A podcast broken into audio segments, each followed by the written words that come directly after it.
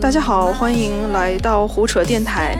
呃，这一期我们非常荣幸请到了 rapper 和青米二的练习生乃万，请他来跟我们打个招呼。Hello，大家好，听众朋友们，大家好，我是乃万，乃万。其实乃万是我们胡扯电台的老朋友，一年前发专辑的时候，我们其实已经 Dear X 的时候我们已经聊过了。对，今天他发布了自己的新的单曲《But You》，嗯，所以我们先来聊聊这首歌吧。好啊，写了多长时间？就睡觉前晚上大概两个小时左右吧。你就写了两个小时？就是出节目以后，其实想法是在节目快结束就已经有了，嗯然后出来之后，应该是在六月一二号就把它写好了。刚结束节目那会儿，感觉行程都挺满的。嗯哼为什么会特别有写东西的欲望？因为写歌不太浪费我时间，不太占我的时间是。就是写歌特别轻松的这种。嗯，不是轻松，就是只要我想法诞生了，然后所有的框架、词啊，然后想表达的东西，在我脑子里面成型了之后，我写起来就很快。嗯，把它具象化的过程就是很快的一件事情，所以不会占用我太多实际的时间。平时白天工作是比较多，但是晚上睡觉前其实只花一点点时间把它整理出来，然后后面再做一些简单的修改就可以完成了。嗯。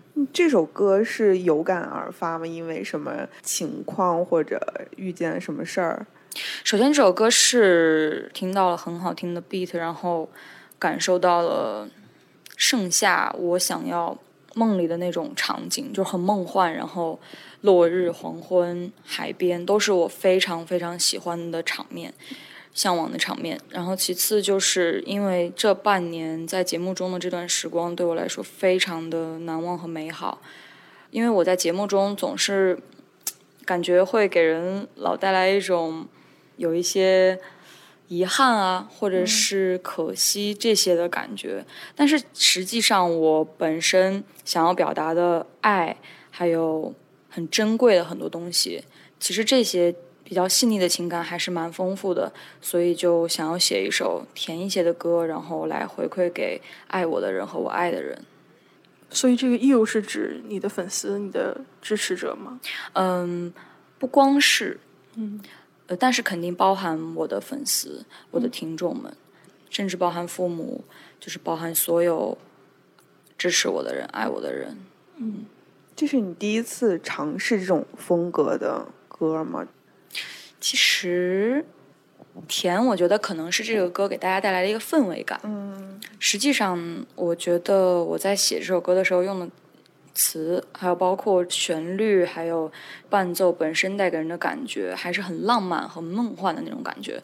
嗯、呃，我想要给大家带来的感受是，因为马上天气也越来越热，马上夏天了。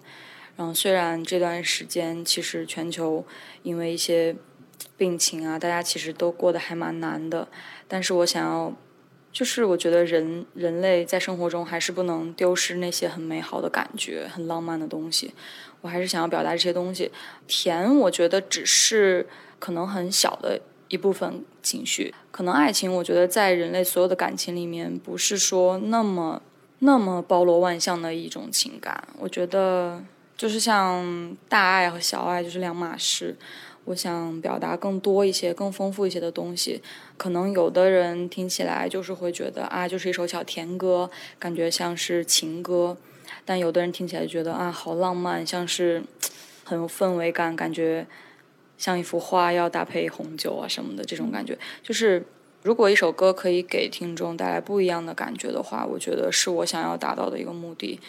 就像是对症下药一样，如果你听到我的歌，对每个人来说带来了不一样的感觉，然后你从我的歌里面听到了你想听到的感觉。然后能够给你的当下的生活或者状况带来一些感受或者是改观，那我觉得还蛮荣幸和快乐的。作为作者来说，那就回到刚才您说的很难忘的夏天吧，嗯初夏。嗯，因为一年前你来过我们节目，我们对对你的印象的话，就是会觉得以你的性格和你的身份出现在青你，还挺意外的。所以也很意外啊。所以特别想知道你从一开始接触这个节目，当时是一个怎么样的情况，在什么样的背景下，你答应了去参加这个节目？一开始其实是这样的，就是有一个朋友也是地下说唱歌手，然后跟他聊起来，我得知他面试这个节目，刚好那个我团队我公司这边就是有接到这边面试的一个邀请，好像是这样，然后就问我要不要试一下，我就说反正我我们这种肯定过不了，我就觉得玩一玩嘛，就去玩一下就去呗。然后我就想着，那我跟我姐妹就一起去玩玩呗。然后结果我俩还不是一天面试，就没有遇到，各面试各的。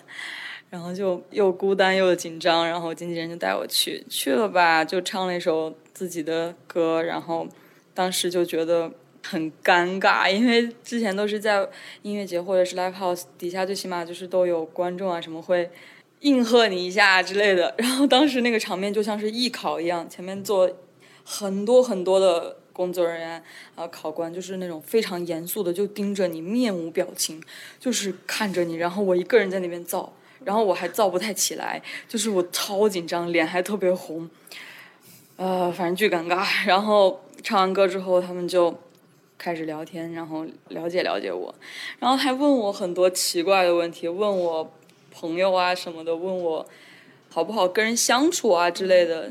就是我就在想。这不是一个女团选秀比赛竞技类节目吗？嗯，又不是过去打架，为什么要问好不好相处？我看起来也不是说过要过去打人的样子吧？虽然我看起来有点凶，但是其实我也不会打人，好不好？就是搞得我莫名其妙，我就不知道他们为什么会问到我这种问题。但是其实我心里有一些些那个什么，就是呃，又能理解又不能理解，因为我我会很明白有很多。不认识我的人第一次见我会觉得我面相比较凶，然后他们可能会觉得我不好相处，所以可能会觉得我如果进到他们节目组的话，是不是会和别的女孩子相处不好之类的，或者是他们想要知道我能和什么样的人相处好之类的。但是我当时是有感觉到，那哦。好像是对我这个人比较有兴趣，但是是不是对我的什么作品之类舞台并没有什么兴趣？呃，然后我就跟我经纪人说，应该是没什么谱吧，反正就是各回各家，各找各妈吧。然后我们就散了。结果过两天他说面试过了，我就在想，哈，是哪里吸引了他们？我真的完全想不通这个事情。啊，面试的过程中，你自己其实预期是不是特别理想？是吗？你觉得可能会被刷掉？哦，几乎是零预期。几乎是零预期，因为我是那种抱着玩一玩的心态。但是其实我这个人很喜欢跟人唠嗑，喜欢跟人聊天儿。他们一到跟我聊的环节，我反倒放松下来了，我就什么都说，然后还说一些奇奇怪怪的话。反正他们还笑，就是我会觉得。啊，是我很搞笑吗？还是他们觉得我是怎么了？就是，但是我当时他们越笑或者怎么样，我就会越觉得完了完了。就是你们只是觉得我这个人可能有点意思，但是对我的舞台可能没什么兴趣，所以我觉得肯定是更加的凉了，更加没有信心了。结果也我真的不知道是什么，就是通过面试了，原因到现在我都不知道。就他们会问你什么？你觉得挺有意思的？他们当时问我什么来着？问我粉丝方面问过。好像是问过我，你怎么看什么秀粉啊？就是饭圈儿，还有当时我的那些就是听说唱的那些粉丝啊，什么问过这类问题。然后还问我的朋友说凶不凶，就是也一起来参加面试。然后我就说，我记得我怎么说来，我说我说他一点都不凶，但他胸很大。然后他们就笑，就是我就胡说八道，我就一顿乱说，我就一到聊天的时候我就特别放松了。然后他们就笑，哈哈哈笑，我也不知道有什么好笑的，反正。就他们问你好不好相处的时候，你怎么回答的？好不好相处？我说我这个人看起来不好相处，但是我是最不好相处的人里面最好相处的那一种。然后他们就匪夷所思的看着我，然后我也不知道我自己在说什么意思。但是我想表达的意思就是，我只是看起来不好相处，但是我特别好相处的那种人。对，就是因为其实我。长这么大，这方面的偏见也没有少受过，反正一直都是这方面偏见。大概是我真的对陌生人可能不太爱笑，但是对接触过的和在我的安全区域内的人和事我都非常的放松的。嗯，在参加这个节目之前，大概有多长时间没有过我这种集体的大家都是女生在一起的生活了？那得有个从大学毕业一直到现在，大学毕业是一八年，呃两年18哦不不止一八年，因为大四那年我已经在外面活动了，嗯，那就是得从一七年了，一七年、一八年、一九年，一九年下来是二零年，四年了吧，四年你。对这种生活有是期待更多，还是有担心？其实期待多，因为我是射手座，好奇心很重，冒险精神很重。我一般就是我的好奇会大于害怕，对所有的事情。嗯就你担心集体生活会有不便，或者是就女生扎堆儿、会有是非。我不担心，我只会好奇，因为我可以保证没什么人敢欺负我。但是，但是实际上也不是说没人敢欺负我，我指的不是那种拳脚相加的那种欺负，我指的是，就是我觉得就是节目嘛，女孩子之间哪有那么多互相伤害的事情？应该大家就是真心相待，然后交交朋友，聊聊天，一起生活生活，干嘛就也挺好的。而且因为我本身是觉得交朋友啊，和人相处就是用心一点，然后真诚一点，其实就是可以的，没有太多是非的。但实际上也确实没有太多是非，嗯，都还蛮好的。你们同宿舍应该是陆柯燃跟林凡对吧？，陆柯燃、林凡和陈怡文 TOV 的三个同学，对，你们四个就一直都关系很好。很好，对，就你会回看关于节目的你的 cut 或者是当然，粉丝的弹幕？当然，我是冲浪达人啊，我会搜索那个自己的名字我天天搜自己的广场看，不会不会那个压力大吗？因为我这个人就是我会故意练自己的消化能力，我知道自己哪一块弱，我会直接去面对一些东西。当然，除了我怕虫子，我不会去直接面对虫子，这个事情我一辈子都做不到。就是我其实心里是非常抵触和害怕负面评价评论的，因为我觉得女生嘛，谁就不管男女生嘛，看到肯定心里都会不开心，会难过。嗯，但是我为了去抵抗它，因为我觉得我要去承受它，所以我自己就会去看。我看多了我就麻木了呀，而且我我到现在看的话，我就已经是那种能把自己看乐的程度了。就看着看着觉得还是什么。样的评价会最激怒你？一开始是有一些弹幕会让我真的觉得这个世界太冷漠了，我会在一些顺位发表，然后我非常难过的一些镜头的时候飘过一些弹幕，嗯就是那么个别一两条弹幕上面会说戏太多了。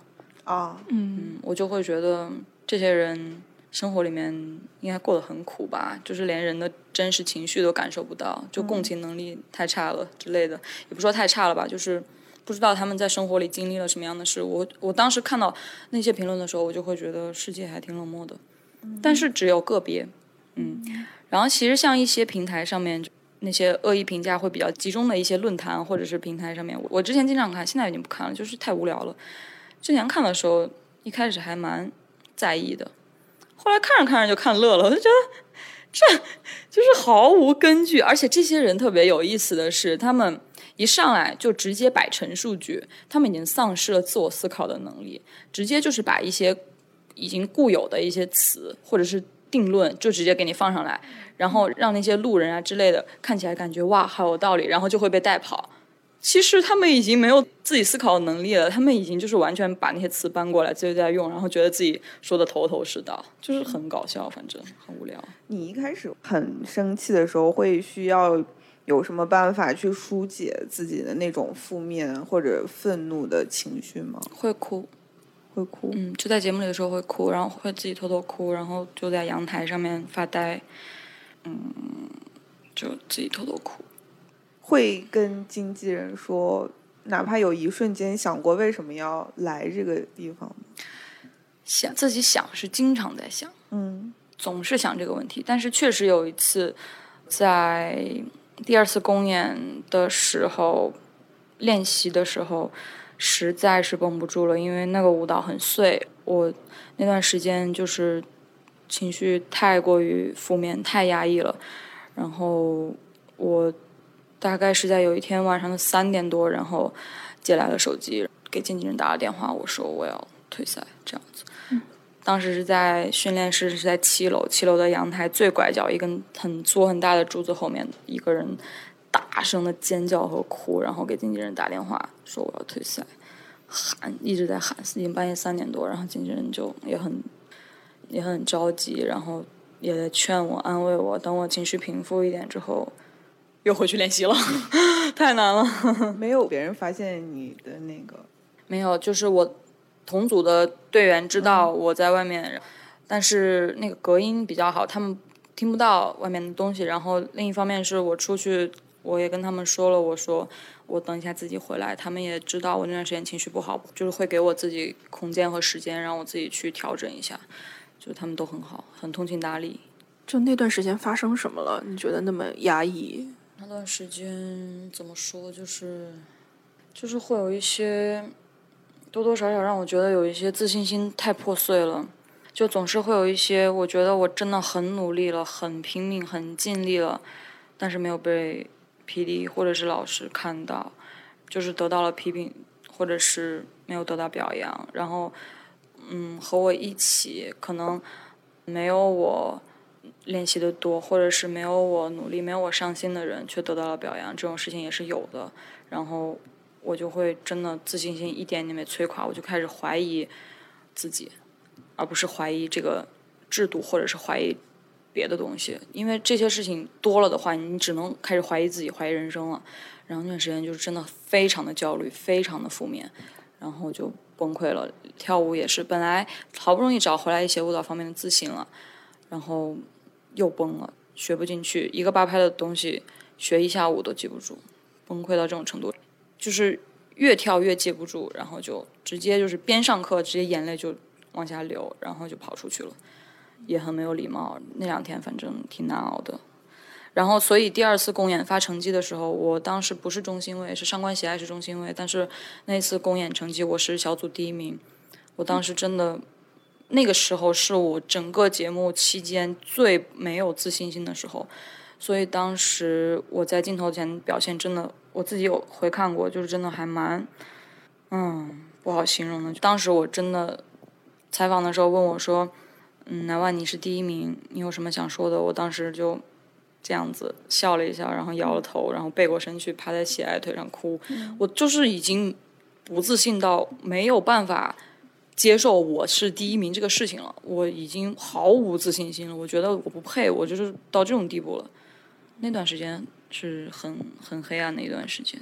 嗯，后来但是朋友们都很好，同学们都很好，所有人都在陪着我，帮我，然后工作人员也都对我非常好。慢慢的就真的好起来了。嗯。就是自信心又重新建立起来了。女团对一个人的标准和做一个说唱歌手的标准是完全不同的。有没有就想过，我已经是一个还蛮有基础的一个说唱歌手，我为什么要重新来迎接这样一套全新的标准来评判我自己？没有，说实话。从我知道自己通过面试要来参加节目的时候，我就已经在想了。但是当时还没有正式录制开始之前，就手里还有手机的时候，我的朋友们，就之前的朋友们都告诉我说：“哎，你不用担心，你已经做得很好了。之前你看你有作品，然后你也小有一些小流量、小名气，你肯定不会，嗯，表现很差的，怎么样？你也有舞台经验，你比他们又不会差，怎么样？”但实际上我自己。作为一个局内人，我自己的感受我最清楚，而且女生真的都是挺敏感、挺脆弱的。你真的把你放到一个美女如云的堆里的时候，你真的不可能去忽略颜值这些东西、身材这些东西，你是不可能忽略的。你总会丧失很多的自信，然后开始质疑自己的这个那个的。我从开始正式录制，从出舞台开始，我就从来没有想过自己是谁了。就从我 怎么说，就是从我已经接受了，完了，已经开始录制了，反正回不去了这件事开始，我就认定了，你什么都不是了，你就在这儿好好练吧。对，就这样。其实你初评级的时候选的那首歌是《风的颜色》，然后其实这首歌不是竞技性特别强的歌曲，当时为什么说想选它呢？很多人问我这个问题，这个问题其实。我我还没有好好的解释给大家，而且很多人其实也都好奇。你说我这么大了，我能不知道比赛？其实我只是觉得，我这么大了，我能不知道比赛选什么歌炸吗？我能不知道这舞台需要什么东西？对不对？比较抓眼球吗。但是这个节目是叫《青春有你》，我想让大家知道，我是一个想做音乐、走音乐路线的人。我想展示的是我在创作上面的一些才能。我选《风的颜色》是因为这首歌很有朝气，我想把它作为我想表达的一种态度也好，我自身的一个就是我 Nine One 的音乐风格感觉来说，然后带给大家，就是因为它是初舞台，我想给大家留下这样一个印象，让大家觉得我啊不是那种和很多人一样一上来就造的那种 rapper，我是还蛮有感觉的 一些小感觉的人。对，我想给大家留下这样一个印象。其次是我觉得《青春有你》，我真的是很哎很用心的选了这么一首歌哎，喂，就我觉得《青春有你》这个舞台，我想用一首正能量、青春有朝气的歌送给这个舞台，就留个纪念。这你看多么的有心思、有想法，嗨，然后居然大家都问。你要是唱那个什么什么就好啦，你要是唱那个什么什么，你肯定能得 A。我说你们懂个什么？不跟你们解释了。嗨，没事，得 C 就得。我知道这个歌唱了之后表现力不会那么丰富，不会那么的抓眼球。我知道大概能拿到什么样的等级，根本就到不了 C 以上，我自己心里完全有数。但是我我又不在乎得什么等级，我就是想把这个歌给这个舞台。反正。我寻思你也会播的，对吧？嗯嗯，谢谢谢谢节目组播了，谢谢。所以在节目的时候，你有说你觉得决赛之后你觉得太累了？那段时间你大概什么作息？你有休息的时间吗？哪段时间？就是比赛到后半到后半段后半段，我们所有人，嗯，平均每天也就是三四个小时。然后我们平时基本上睡觉都是特别有意思，就是从宿舍到练习室，每天这是必经一个路程。坐车只需要不到五分钟吧，差不多路程。这五分钟就是宝贵的睡眠时间，我们就在车上各种睡。到练习室之后，舞蹈老师一说我们休息十分钟，躺地上直接睡；要么就是我们休息半个小时，躺地上直接睡。教室又特别凉快，有空调。经常就是会，大家睡觉的时候就地上横躺一个，侧躺一个，要么就是窗帘儿那个里边儿，你把窗帘拉开，地上就有一人；要么就是那个储物间，呃，我们的柜子那边有一些呃沙发椅，然后躺的都是同学在睡觉，就是大家都是抓着各种空在补觉，还蛮缺觉的，但是大家神经都很绷紧。嗯。因为真的到台上或者是要工作的时候，状态都还可以。嗯嗯，就只是自己需要挤很多时间去补觉，但其实不光我们呀，就是工作人员睡得比我们还少，就很多工作人员就直接连着熬几天的那种，嗯，比我们睡得还少。你觉得你是最努力的那个吗？当然不是，我根本就不值一提，我只能说我是。我只能说，我尽我所能了，但我肯定不是最努力的。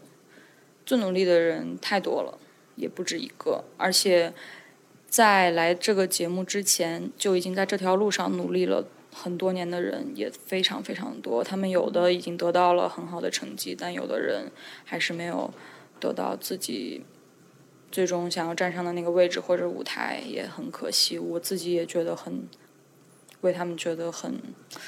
遗憾，很可惜。偶像这条路真的很艰辛，反正。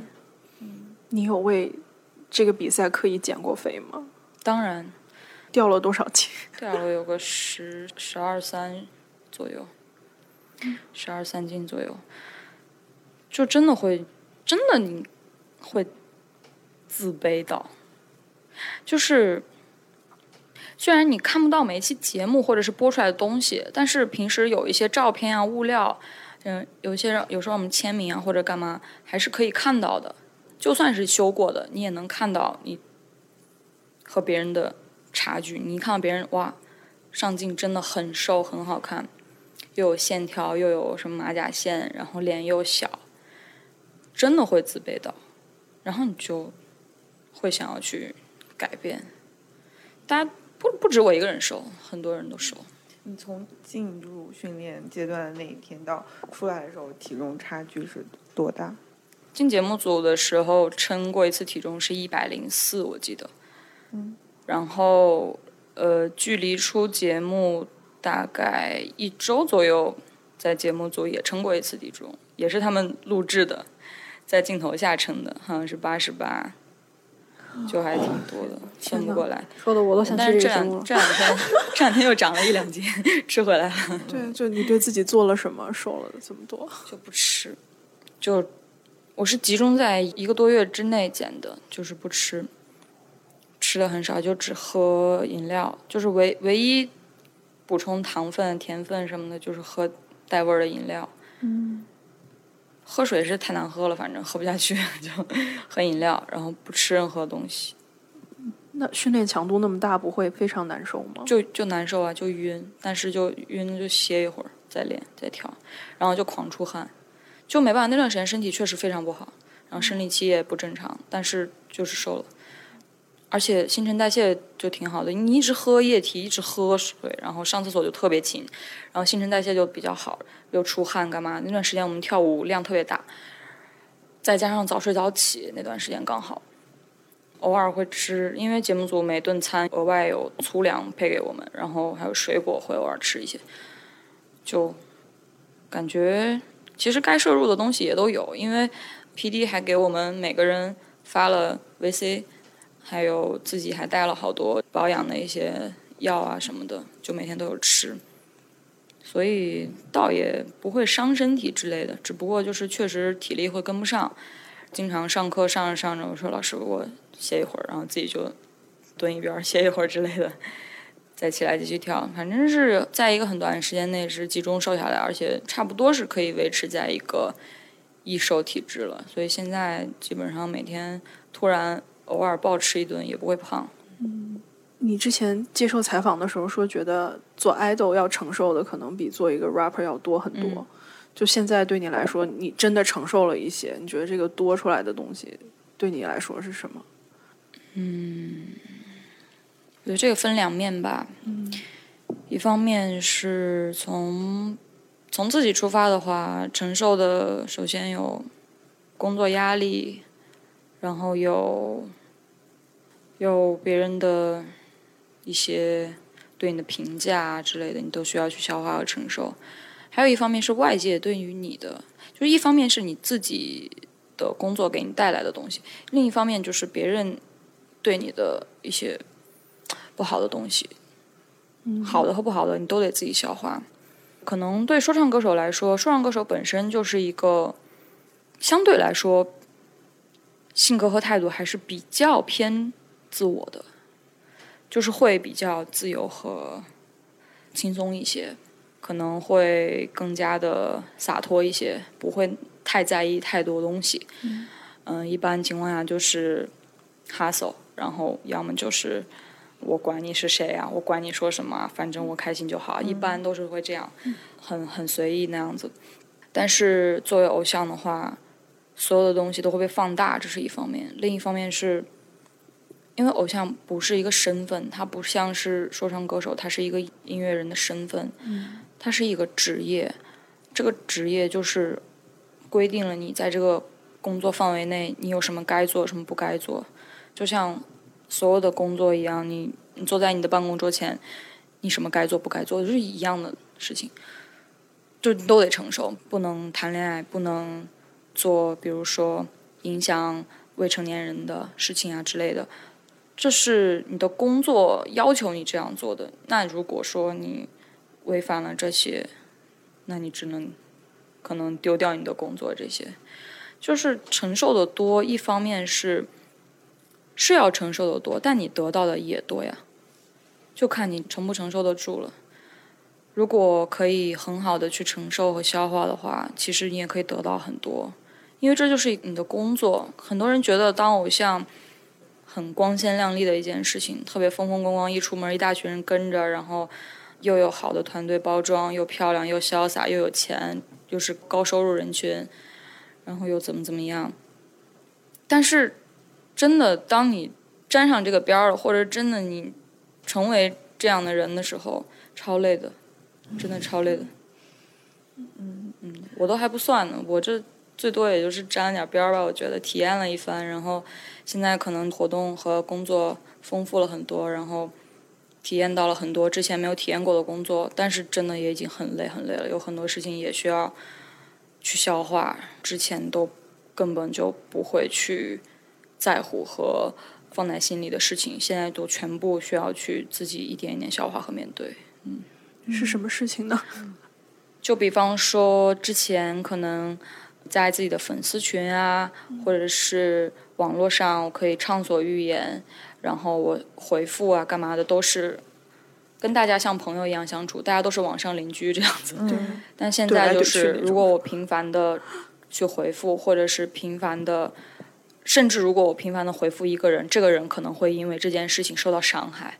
哦，对、哦这种事情，但是这其实是又困扰别人又困扰我自己的一个事情，其实会有很多困扰，但是这个我觉得是互相尊重的吧。就是如果说如果说这样一个规则是所谓饭圈你们的文化的话，那好，那我尊重，那我按照你们的规则来，那我们互相尊重吧。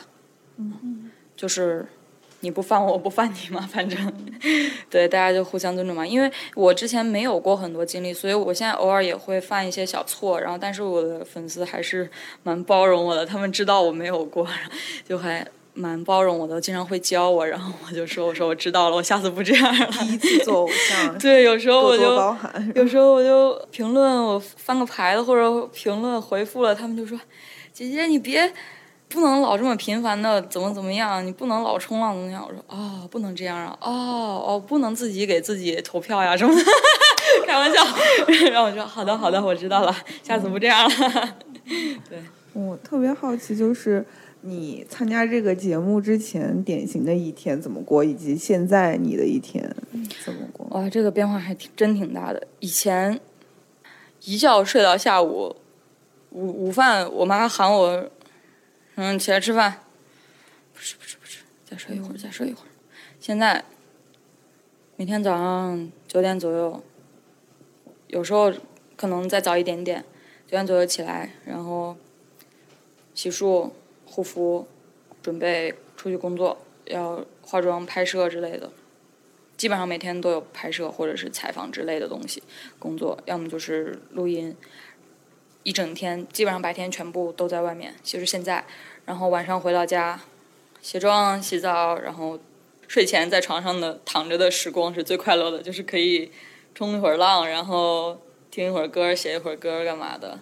之前的生活就是一觉睡到下午，嗯，醒来之后在床上躺两三个小时，就冲浪、玩手机，然后联系朋友晚上去哪玩，然后就出去吃饭、出去玩儿，然后玩到半夜，然后回来再睡觉。想写歌了，突然有灵感了，写歌就去工作室或者是在家写歌。对那个时候经纪人啊，包括团队给你的压力也不是很大，是吗？啊没有压力，没有压力，没有压力，散养。哦，没有，现在也没有压力。嗯，现在就是因为我的团队非常的尊重我，然后我的团队也非常宠我。嗯，不光是 Double Rock 这个团队，其实我自己的厂牌团队、说唱团队，我的朋友们也非常宠我。就是我真的还蛮幸福的，有被大家宠到。对，老师们，然后朋友们都非常的宠我、照顾我，他们很尊重我。现在也是，就是很多工作方面啊什么的，还蛮尊重我的意愿的。现在截至目前为止，最长一天，嗯，强度最高的一天的工作要工作多少个小时？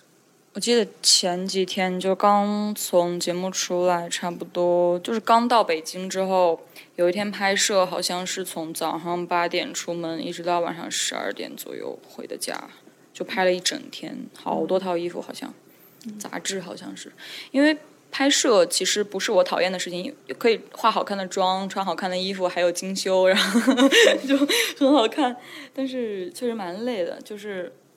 会焦躁，就一直拍拍拍，然后你说摆来摆去，摆来摆去，会焦躁。对，但是工作其实都是蛮快乐的工作。你现在的状态是你以前梦想的二十三岁吗？嗯不是我以前梦想的二十三岁，因为我现在二十四岁了，好冷啊！但说实话，是我以前梦想的二十七八岁，因为我没有想到我现在就可以这样。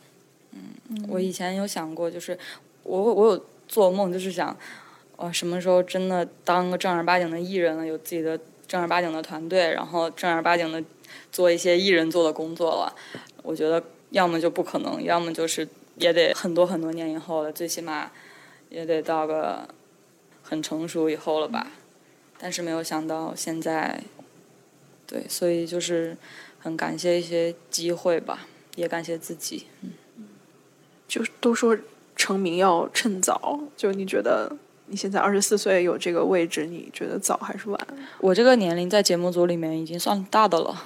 已经算大的了，嗯，都算大的了。就有时候工作人员跟我开玩笑说：“嗨，你这年龄就出不了道。”我跟你讲，就开玩笑的，开玩笑的，只是开玩笑的，特别好笑。我说我知道，我知道，开玩笑的。其实我觉得出名要趁早，这个这个早也不是指年龄啦，我觉得可能就真的是，哎，等看时机嘛，看巧合吧，对，看机遇。而且有时候真的机会来了，就真的得抓住，嗯。我其实挺好奇，你之前没有参加青你的之前的人生，就你工作或者是生活上会有茫然的时候吗？就玩虽然玩的很高兴，但是你会焦虑吗？之前很少焦虑，因为之前一直处于一个不茫然但是盲目的状态，就是因为之前没有被很多人看到，没有被那么多人看到，所以自然也没有受到过那么多的各种各样的评价。只是在自己的那么一个小范围内活动，所以每天收到的可能都是一些表扬、夸奖和看好，所以会盲目，时间一长就会盲目，不会茫然。但是当你真的脱离了这个你的小圈子，你来到一个更广阔的地方的时候，你接受了更陌生的眼光的时候，你就慌了。那个时候才是真的茫然了。对，你以前的话最大的压力是什么？或者？嗯，最困扰你的问题是什么？最困扰的问题，没有钱花了，就是创作上的，钱花完了。就那那个时候，就是收入什么的稳定吗？本来之前就收入一直不稳定，就是等于说有演出或者是创作，其实是有收入的。嗯，在平台上我是有收入的，也不少。然后，嗯，就是我还算是稳定的，不至于说会在这方面有过什么焦虑或者困扰。但是，但是因为太爱花钱了，打扰了。买鞋，很爱花钱，对，就很爱花钱。但现在有好很多，现在就是有在学理财，有在给自己存啊，干嘛的，然后会懂得好好利用。对，之前在创作上面不太会盲目。不太会茫然，因为我到现在为止也是，就是因为我从来都不强迫自己去完成一个歌或者是干嘛，就从来都是有想法就写，没想法就去玩，就休息，就干别的，所以就没有什么茫然的状态，而且还好吧，可能是平时真的，因为我之前也确实该谈恋爱的时候有在谈，然后该和朋友玩。都还玩的挺开心，所以等于我的生活经历其实是蛮丰富的。这些东西为我的创作其实会提供很多的灵感来源。毕竟很多东西都来源于生活嘛。嗯，情绪很丰富的话，其实会对写歌有帮助。所以倒没有什么茫然过吧。但是现在的话就不一样，现在的话可能写歌更加会想的更细致、更复杂一些，因为现在。虽然说可能情感上没有那么复杂，但是真的现在一个人生活的情况下面，独处的时候，反倒会有很多不一样的感觉诞生出来。嗯嗯，现在这个阶段跟你刚才说的以前那些朋友啊，或者以前玩那个圈子，离得远了吗？说实话，感觉有些远了。我觉得我在我在麦克风面前说不出来假话，万一我的朋友也听到了。因为我刚下节目回家的时候跟他们见面，就我们还是会很想念对方，会拥抱，然后会畅所欲言的聊天。但是真的感觉只是短短的半年啊，但是也真的好长，就突然感觉哇，他发生了好多我不知道的事，然后我这边也发生了好多不知道的事，然后并且互相不知道要从哪里说起，所以干脆不说了，就真的有一些远了。但是我和我的好朋友，真的好朋友们，从来都是那种，我们可以不用天天说话，但是我随时跟你说话的时候，我们都是会像之前一样好的关系一样说话，就是这种关系，对，都很好，就是很自然吧。嗯，大家也各忙各的，现在都在忙。会怀念以前时光的某种东西吗？之前我跟芳菲去采过一次李宇春，然后当时他会说，他参加完超女之后，他非常怀念，就是以前可以跟他父母在家附近啊，就活动什么的，之后可能再也没有那种机会了啊。我觉得可能是这种。参加完选秀，然后一下拥有很多粉丝之后，是不是大家都会有同样的困惑，同样的这种怀念的情节？我其实是一个不太恋旧的人，但是会怀念，心里面会有一些自己比较珍藏和私密的一些时光，还是会非常怀念的。推到节目之前的话，我会很怀念。以前和我的队友们、团队的小朋友们一起，我们不工作的时候，就都大家都成年人了，跑到公园里面去，大家穿的很酷，还要去拍照、吹泡泡干嘛的，就很幼稚，就这种时光很怀念。然后节目里的时光就很怀念那些很难熬的日子。虽然想起来会觉得 有些心酸，但是，但已经结束了。就现在想起来会觉得很珍贵。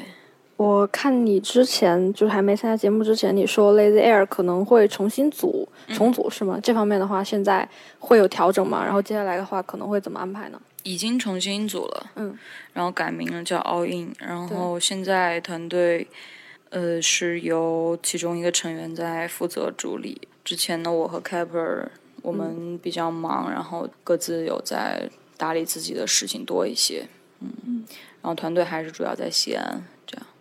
你之前有在采访里提到说你最喜欢的 rapper 是派克特，现在有变化吗？还是很喜欢，对，还是很喜欢。你现在回西安的机会多吗？不多，真的不多，我都不确定之后要是能保证一个月回一次，我觉得都不错了。但是会经常跟家人联系，我们我跟爸妈有个三个人微信群，哦，还有我弟弟，嗯我弟都不玩微信，不知道为什么要把他拉进来。你弟多大？我弟六年级，小学生。嗯，就每天玩吃鸡的那种怒吼的，啊，不是王者荣耀那种怒吼的小学生。你参加节目他怎么看？啊，他不看。他不知道吗？他他甚至他好像是那种假装不知道，就是那种。他也不会出去跟别人说我姐姐是奶万。哦，never never。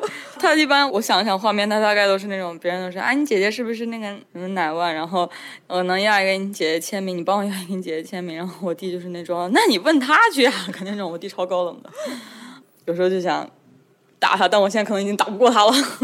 你觉得现在这个程度达到父母对你的期望，或者超出他们的期望了？我爸妈对我没有一个额定的期望。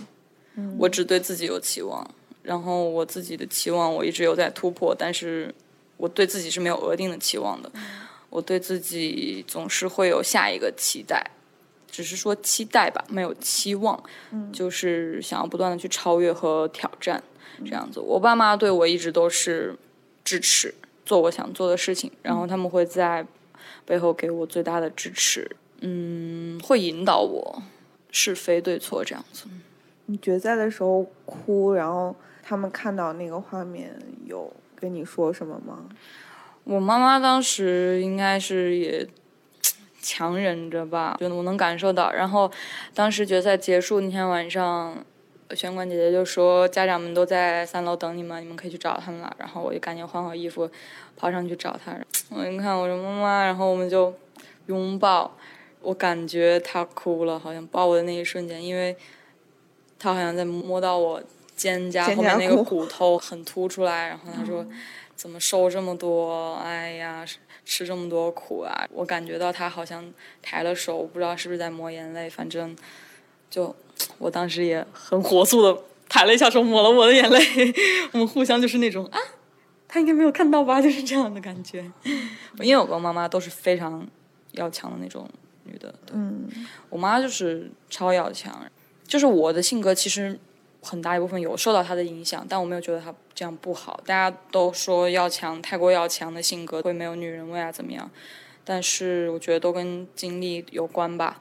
我没有觉得妈妈这样子影响到我不好之类的。嗯，就有这么多人可能对你有这样那样的评价，就你父母会去看这些评价吗？我妈肯定玩微博，但是我跟她说了，我说妈妈，你不要玩微博，你不要注册微博，你不要看微博。然后我妈有一天就说，哎，你那个什么什么热搜，然后我就说，你不是不玩微博吗？她就说，哎呀，我就是打开，然后在那个什么首页，然后什么就刷到了。我说，哦，哦，我是有多火呀？你随随便便就能刷到我？反正我不知道，但是我跟她说了，我说网络上的东西杂七杂八的，你看也就看个热闹，你不要去在意什么的。所以看到不好的评价，他应该也不敢问你这样。我觉得他应该看不懂吧？看不懂。现在网络用词都太高深了，只有我这种冲浪达人才能看得懂。什么拉踩那种，我妈才看不懂呢。哦。我妈肯定看不懂什么拉踩啊，还有什么内涵这种，我妈肯定看不懂。你一直在说别人的评价，其实你不是一个消化能力特别好的人。现在这审视 idol 都非常。严格，就你觉得什么样的标准就是你最受不了？就你觉得饭圈的规则需要尊重你的地方是什么？就如果我尊重了你们，你们也得尊重我。我觉得就是你得尊重我的人格吧。我的人格是自由的，我尊重我的工作，然后我可以按照我工作对我的要求去执行我的工作，没有问题。但是我的人格是自由的，我的思想也是自由的。呃，我要对我的言行负责，但是我的。人格和言行是自由的，就比如说，我知道有些事情什么该做，什么不该做，但是你阻止不了我心里有一些想法的诞生，大概是这个意思。嗯，不就不管你们的文化或者你们的规则允不允许这样的思想怎么怎么样，但是哎，反正我心里怎么想，我不告诉你，你我不告诉你，但是你阻止不了我有什么样的想法。嗯，但是我会管理自己。什么该做，什么不该做，什么该说，什么不该说，因为这个是对自己负责嘛。其实，对这个我其实也在学习过程中。其实大家觉得歌手和说唱歌手或者说 rapper 肯定还是不一样的。嗯。那你现在可能你你有一个比较全新的发展的话，你会想过说撕掉自己身上 rapper 的标签吗？你会想成为一个创作歌手，而不是说只是一个 rapper？我本身就不只是一个 rapper，从来都不只是一个 rapper。只不过可能我被大家一开始认识的切入点可能是以说唱吧，但我确实我想要证明，哦也不是说证明吧，没有必要，就是想说不光可以 rap，我可以在音乐上面，在我想表达的音乐上面表达东西有很多，形式也很多，内容也很多。未来有什么特别想合作的人，或者特别想尝试的某种？比如说影视剧，或者有这些方面的想法。目前荧幕上的东西我还没有太多想法，因为我觉得我想要先在自己最热衷的领域先好好的去闯一闯、做一做。嗯。对于另外一个大领域来说，我觉得不想因为为了拓展业务能力或者是怎么样，强行去开拓它，我没有那个时间精力。不见得能做得好的情况下，我不会去做的。我先把我自己的事情做好吧。嗯，合作的话，其实我很多啦，就国内外都有很多，这里就不点名了。另外一个好奇的一个问题就是，可能有很多饭圈的粉丝会说要充值啊，叫你万万子啊，就你怎么看这个事儿？你习惯吗？没有问题，因为。我虽然是第一次参加这个节目，但是什么偶像啊、粉丝啊、饭圈，我又不是第一次了解和知道。因为我之前经常看选秀节目，国内外的我都看，日韩的、中国的都看，所以我还不能说很了解，但是最起码一些基本的一些东西我都是知道的。所以说，当我自己成为这样一个角色之后，没有什么说不适应或者不舒服之类的，倒是没有，因为人家本来就这样的嘛。你总不能你一进来说，哎呀，我我不习惯，你们别这样，这你凭什么？你对吧？就搞特殊，这也没有大可不必，就是。而且我一直就是跟粉丝或者是跟我自己说的一句话，就是喜欢一个人。是没有任何错的，你用任何方式，那是方式的问题。但是你的喜欢这个出发点是没有任何错的，真的像谈恋爱一样，你喜欢一个人，那个人不喜欢你，或者是你有一万个理由可以不喜欢他，但是你喜欢上他只有一个理由就是喜欢，嗯，就只是喜欢，这个就是一个很难得、很珍贵、很值得珍惜的事情。所以我不想也。不能也不愿意总是用一些我太自我，或者是我觉得哎这个不 real，或者这个不这个不那个的那种乱七八糟的一些想法去告诉自己，哎你那个粉丝他们这样不好，或者是哎你饭圈粉丝怎么怎么样？但人家本来就是这样的呀，人家喜欢你又没错，就你被这么多人喜欢，就是一件很幸福的事情了。而且我总是想会去保护他们。就觉得凭啥就被人家喜欢呀？那我不得也做点啥？我就老是这种心态。人家天天咔咔给我一顿整这个整那个的，大半夜我看那粉丝群就搞数据什么的，投票巴拉巴拉，或者是买这个买那个的，到半夜我睡了，人家还不睡，工作一晚上，他们都这么那个什么的，你说这也不是什么正儿八经的一个职业或者怎么样？那你说都是学生，孩子们都这么努力，就只是因为喜欢，就只是因为喜欢，只是因为你是他们的偶像，你只是因为可能你的一个什么举动，哪怕是一个小小的举动，或者你的歌，或者你的什么东西打动了他们，给他们带来了能量，就影响了他们这么久，就可以让他们为你做这么多事情。你凭什么不回馈人家呀？我就一直在这么想，你凭什么不回馈人家？你凭什么不保护他们？就是我觉得人。活着都是很渴望自己的付出是能得到回馈和回应的。你不能一直跟人家说啊，我好喜欢你，好喜欢你，好喜欢你，然后你一直被泼冷水，一直得不到任何回应，那总有一天你会心凉的。我觉得好多人都跟我说啊，奶万和奶粉是双向的，好幸福什么的。我觉得不是，其实不是说双向有多珍贵，或者在我和我粉丝这儿有多特殊。嗯，我觉得本来双向或者是怎么样，就是一个很温暖的一个事情吧。我也没有累到啊，因为作为我来说，我可能真的偶尔说句话，或者是我想要去保护他们，然后为他们说话，或者是怎么样，他们就能感受到我有在在意他们。我觉得我能为他们做的没有他们能为我做的多，实际的事事情上面没有他们能为我做的多，但是。我能做的那些东西根本费不了我任何什么精力啊，或者是财力之类的东西。那我为什么不去做呢？就是说不上一种报恩或者怎么样，我觉得这个太深刻了。但是就是觉得人和人这个缘分很难得。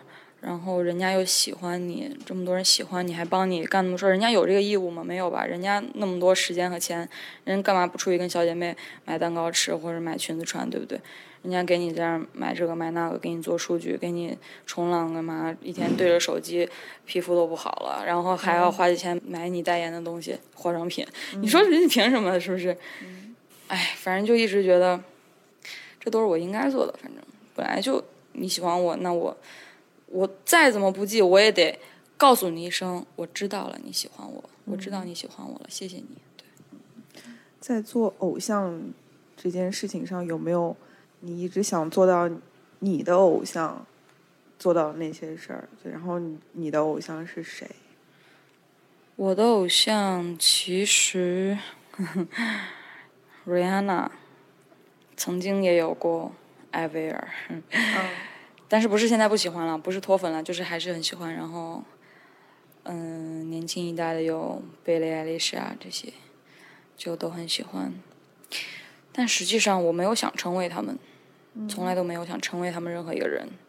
我只是欣赏他们的那种态度，还有他们的作品真的很棒，而不是想成为他们，不是想去效仿和模仿他们任何一方面东西，穿着或舞台或风格。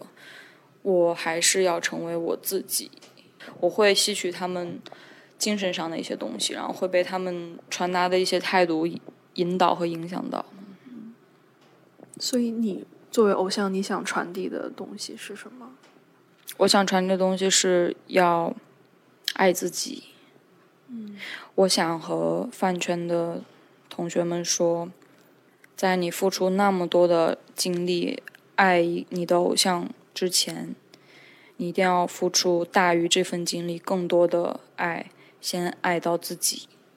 你要先懂得爱自己，然后再爱你的偶像。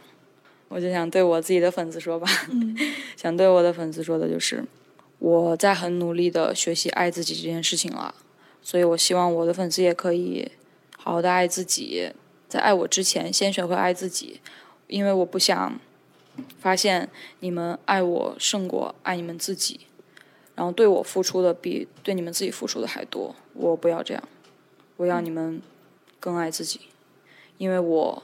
想要成为一个很爱自己的人，不是说自私的爱自己，我是说自爱这个意思。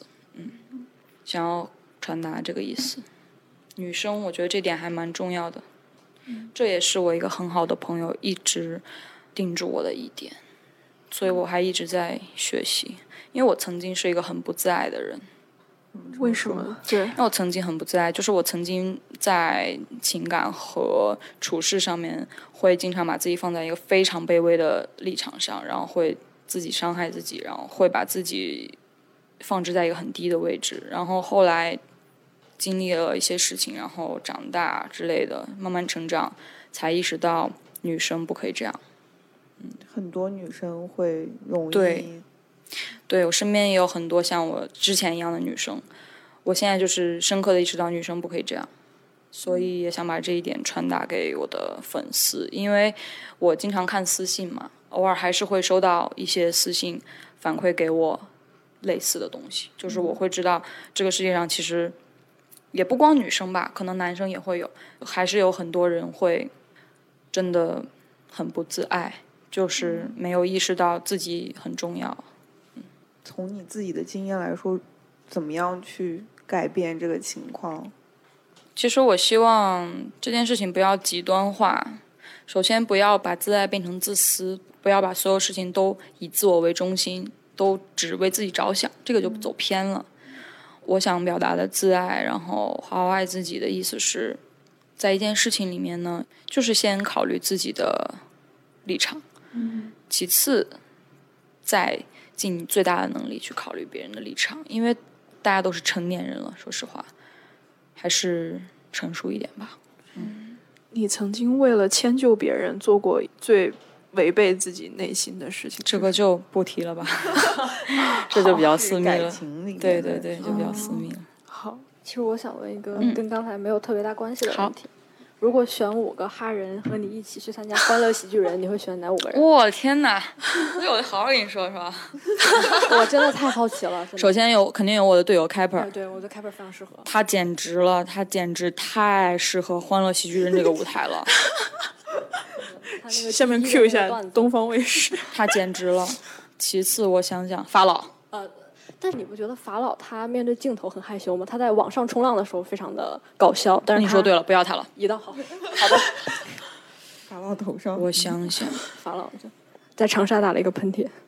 哎呦，我的天呐，这可不是一个简单的题，这要好好选。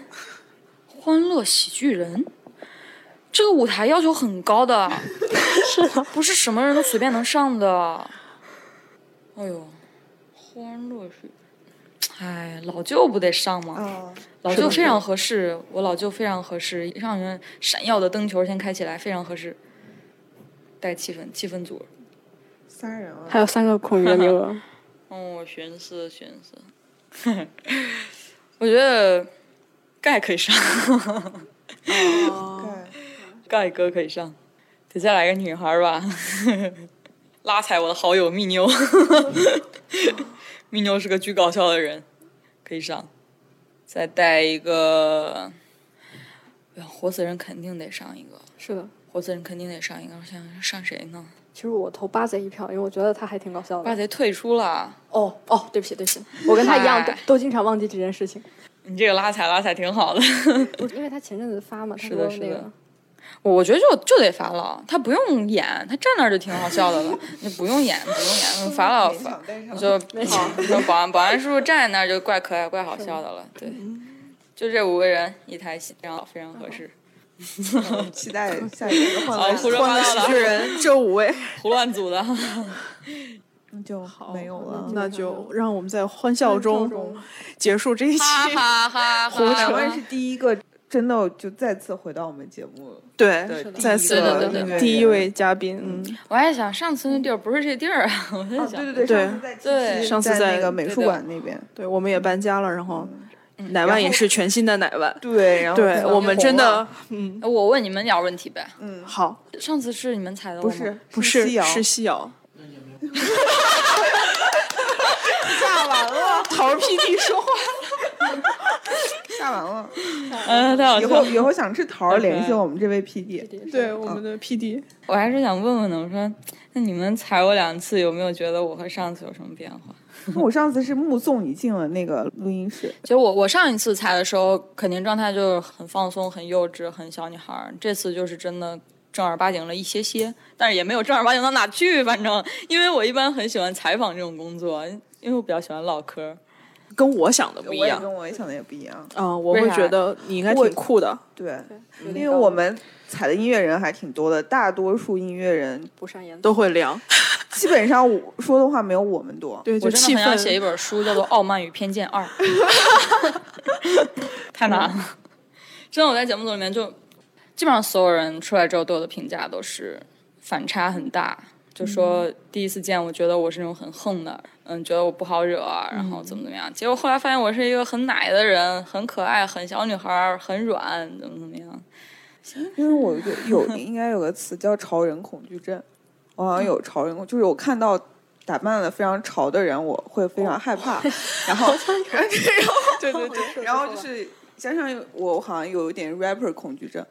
我第一次见马俊的时候，我也特别害怕。然后你你看，又打扮的非常潮，然后又是 rapper，然后就更恐惧了。其实真的就是很多，不光我自己的帖子啊，有时候还就是顺便就看到过、刷到过别人的，就是说一些说唱歌手，不光是地下，然后还有一些偶像说唱歌手的帖子什么的。